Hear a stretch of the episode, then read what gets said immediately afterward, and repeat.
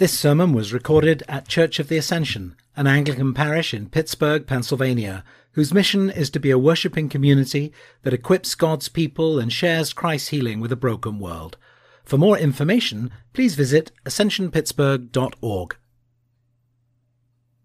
Heavenly Father, we do give you thanks for this first Sunday of Advent, and we thank you for the readings that we've heard this morning. And I pray that you would help us even now to be attentive, to notice, to be ready to listen, to be prepared, to wait. And so I pray that you would come upon us, Holy Spirit. In Jesus' name, Amen.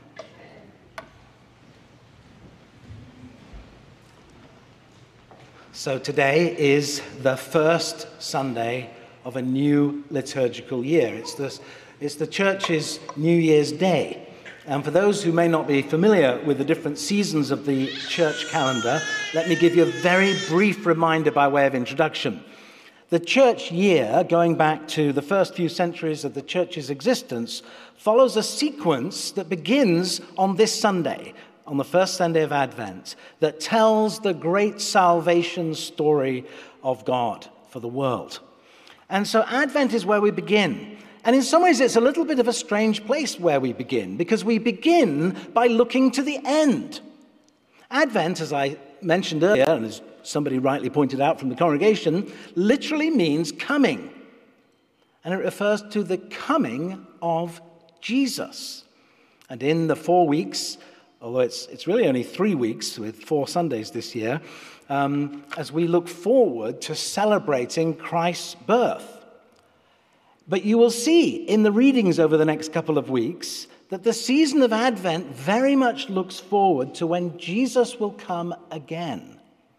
I didn't grow up in a tradition that followed the church calendar, but I am grateful that in my 20s I came to experience these ancient rhythms of the Christian year. And as we take time to remember um, that Christ's first coming was foretold hundreds of years before his birth, and we hear these ancient scriptures, may we once again enter in to God's story, the story, his story, his, his history of his salvation, and begin to understand our own stories in the context of this overarching story. Interestingly, we don't start the church's new year uh, with huge celebration and fireworks. We start with yearning and longing and crying out to God to help us. As uh, Erica read, Isaiah 64, verse 1 Oh, that you would tear open the heavens and come down. Perhaps you've cried something similar when you look at the news and you see the images of devastation and human suffering in war torn Israel and Gaza or in Ukraine and in so many places. Oh, that you would tear open the heavens and come down. Oh, God, do something. Isn't that a prayer that we've all cried at some point in our lives? Perhaps on the way to the hospital, full of fear.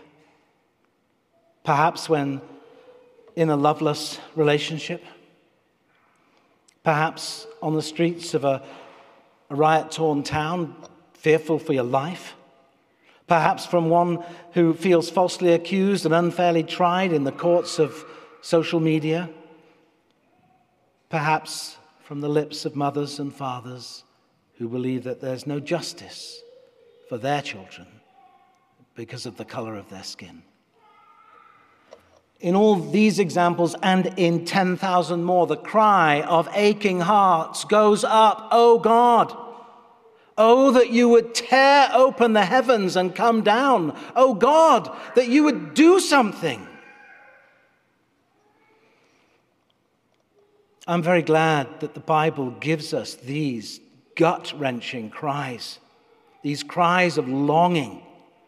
It gives me comfort to know that it's not unfaithful to lament It's okay to cry out to God in times of crisis or despair. Indeed, it's more than okay.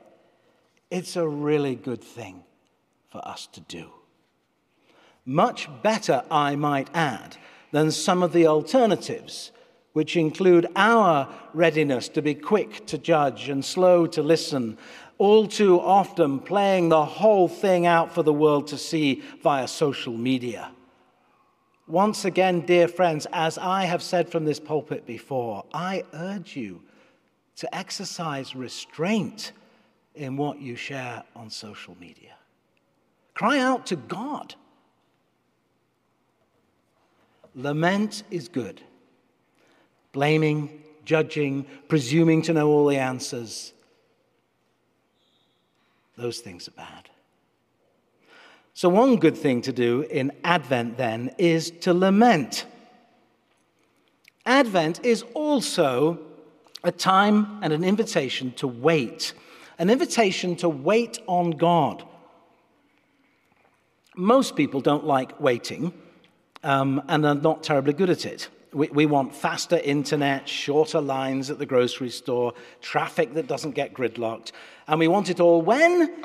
We want it now.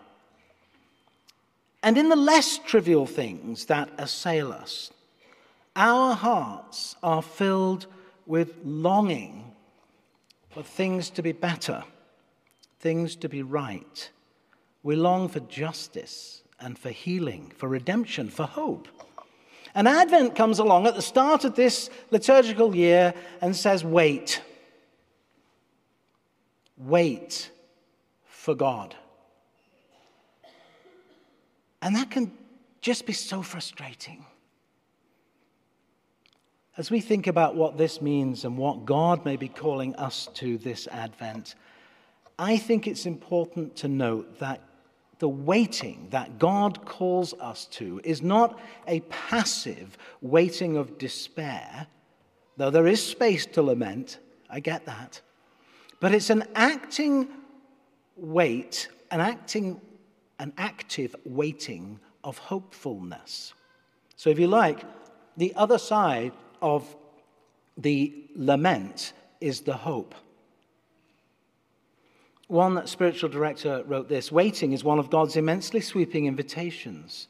To wait expectantly and with open hands requires a relinquishment of control that gets at the roots of our motivations, fears, and idols. It is where we learn that God isn't a genie and happiness is not a matter of God meeting our expectations.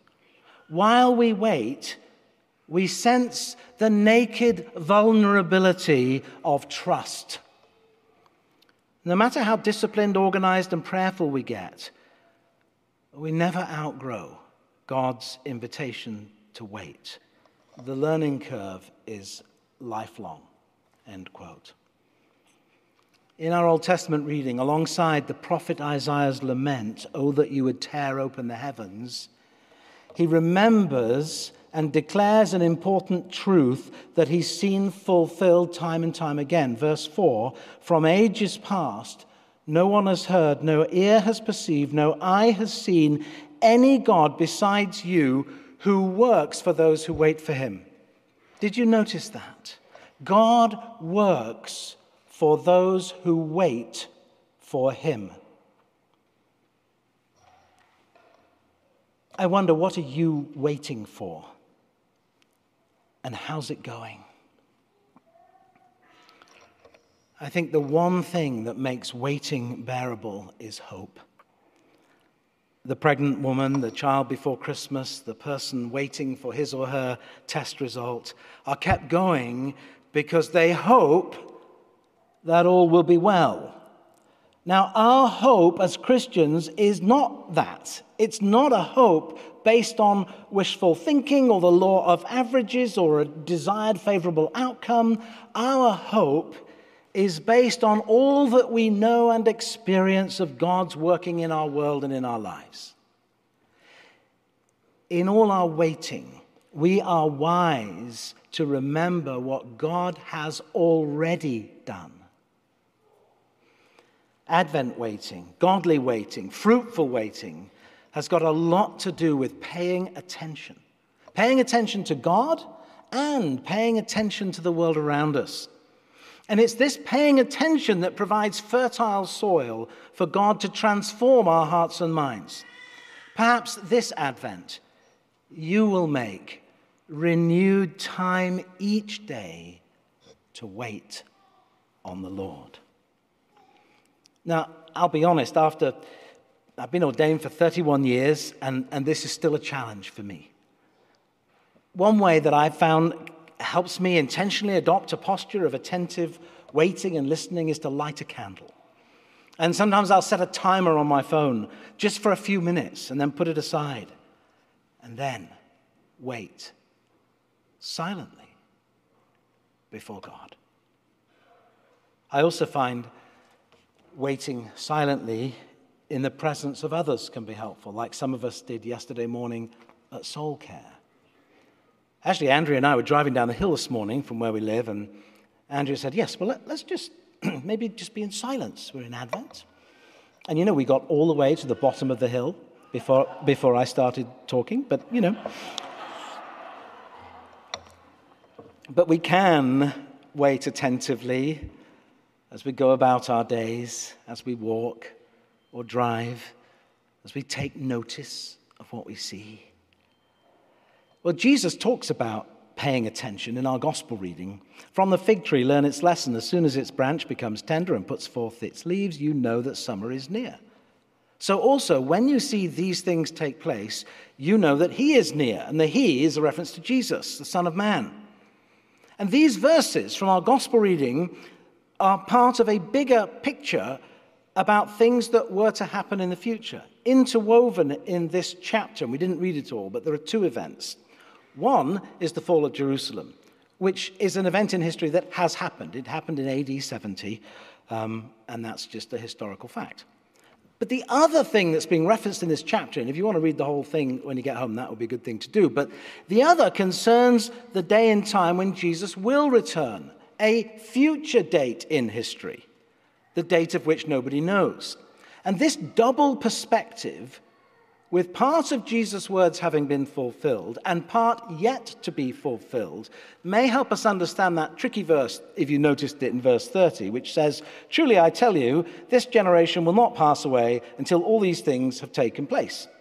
And yet, the people to whom Jesus was speaking clearly did pass away uh, before everything was fulfilled.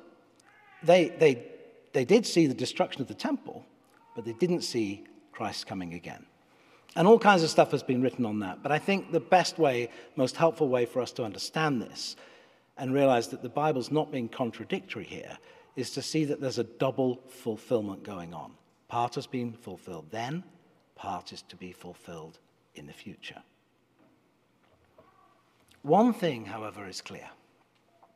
Nothing, I believe, now stands between Christ's finished work on the cross, his resurrection and ascension, on the one hand, and his coming again in glory on the other. The second coming of Jesus is always near, it is soon.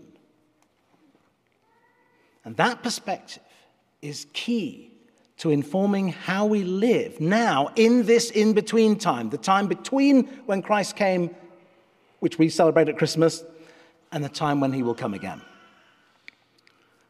When we wait intentionally, attentively, and actively, then we are more likely to notice what's going on around us.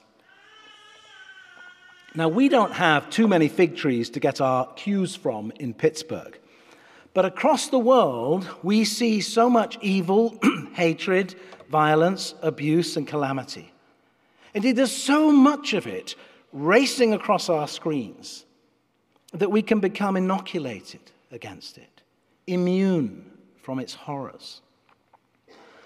What can we learn from all that's going on? And at one level, we could say, well, not so much. It's just evidence of a fallen world in which we live, and there's not much that we can do about it anyway. But I don't think that's good enough. And of course, we can't fix the problem of evil in the world, and thank God we don't have to God has done something about evil, and He is coming again to judge the living and the dead. But because we are still waiting for His return, we are not to be complacent. We're not to fall asleep. That's what Jesus is saying in the parable from our gospel reading. It is precisely because we don't know when Jesus is coming again that we are to heed his words beware, keep alert. When Jesus comes again, how will he find you? Asleep? Oblivious to the cries for justice? Or will he find us? as faithful servants, doing what the prophet Micah uh, said we're to do, the words from the Lord, doing justice, loving kindness, and walking humbly with our God. And over the centuries, it has been Christians who have, not only Christians, but it has definitely been Christians who've been in the forefront of working against slavery and poverty and all manner of injustices. And that's our responsibility today also. May we continue to be such people. People who care about and work for justice. People who speak out against, against the ways the poor, the weak, and the downtrodden are ignored or taken advantage of. And may we be among those who work for the good and well being of others. When we see things that are wrong in the world, I want to add this. We need to be so very careful when we point the finger of blame at others. Because we all, always must be willing to face the truth about ourselves, our lives that are drawn towards sin, have this natural propensity to live in rebellion, to mess things up. You know, it can be tempting to hear or read these opening words of lament from Isaiah and think of all the ways we want to cry out to God to tear uh, open the heavens and come down and sort out all the wickedness in other people, and yet fail to examine our own hearts. But you know, Isaiah doesn't let us do that. Note what the prophet doesn't say. He doesn't say, but you were angry as our enemies sinned. You were angry because Hamas brutally attacked Israel. You were angry because thousands of children are maimed, orphaned, and killed in Gaza. Now, I'm sure that God is angry because of these things. And just a few hours ago, the fighting has continued in the Middle East. And we want to and probably should cry out, Oh, that you would tear open the heavens and come down, so that the mountains would quake at your presence, to make your name known to your adversaries. But look at what it says in verse 5. Look at it, page 6 in your bulletin. Look at what verse 5 of Isaiah chapter 64 says. But you were angry and what? Who sinned? We, say it again. Who sinned? We sinned. And then in the next verse, all our righteous deeds are like a filthy cloth. You know, we're okay with the idea of God being angry with them. We don't like the idea of God being angry with us. But he is God, not Santa Claus. And when God is angry with us, the best thing we can do is get over ourselves and reach the end of ourselves so that we may return to Him, realizing that all our excuses and even all our best efforts are not enough. Oh, how we need our Heavenly Father's love. We need God to be for us and to do for us what only He can be and do. And that is what the prophet spells out for us in verse 8. Yet, O Lord, you are our Father. We are the clay, and you are the potter. We are all the work of your hand. And the clay doesn't get to call the shots or decide the time and place and piece of pottery it wants to be. The clay must wait on the potter. And it's this waiting that so often reveals what's really in our hearts. It exposes what happens when our expectations go unmet. And as I reflect on this in my own life and, and those times when I've had to wait, specifically during the 10 years during which my first marriage unraveled, each day, each week, each month, each year seemed like an eternity of waiting. But here's what I found the waiting did something. It exposed my lack of trust, my fears, and all that goes with not being in control and no longer having the ability to fix things. And that experience, ironically, at least in part, turned out to be a good thing. Much was not good, but there's some good. Even life transforming because of what it did to my relationship with God. And I, I think to my relationship with other people. God reshaped and molded my heart in the crucible of suffering. He was the potter, I was the clay. And so today, right here, right now, God could tear open the heavens and come down. He could. But He doesn't. Or at least He hasn't. At least not yet. And in the midst of great calamity, the psalmist cries out, and we read it earlier Restore us, O God of hosts. Show the light of your countenance, and we shall be saved. And yet, God doesn't do that in the, the ways that we want sometimes. And as I said earlier, we live in this tension between the now and the not yet, between what has happened and what is to come. God has come in history in Jesus, and He is today, even now, even in the midst of the suffering. He is making all things new. But He has not yet returned to bring to final consummation the finished work He did on the cross. God could fix all our problems, He could answer us at once, and then we wouldn't have to wait. So, why doesn't he? I wonder, could it be, at least in part, because the growth and formation of our characters is more important to God than we perhaps realize? Author Adele Calhoun writes One of the main reasons God doesn't always answer us immediately is that waiting is God's crucible of transformation. Waiting is how God gets at the idols of our hearts. It creates space to learn more about God, who God is, to receive His purposes into our lives, to move past our resistance and say our deepest yes to Him. And there's another reason God has us wait, which we're actually going to see in next week's uh, reading, so you'll have to come back. Um, but the sneak preview this morning from 2 Peter 3 is simply this The Lord is not slow about his promise, as some think of slowness, but is patient with you, not wanting any to perish, but all to come to repentance. I believe this is why Jesus has not yet returned. It's because he is patient.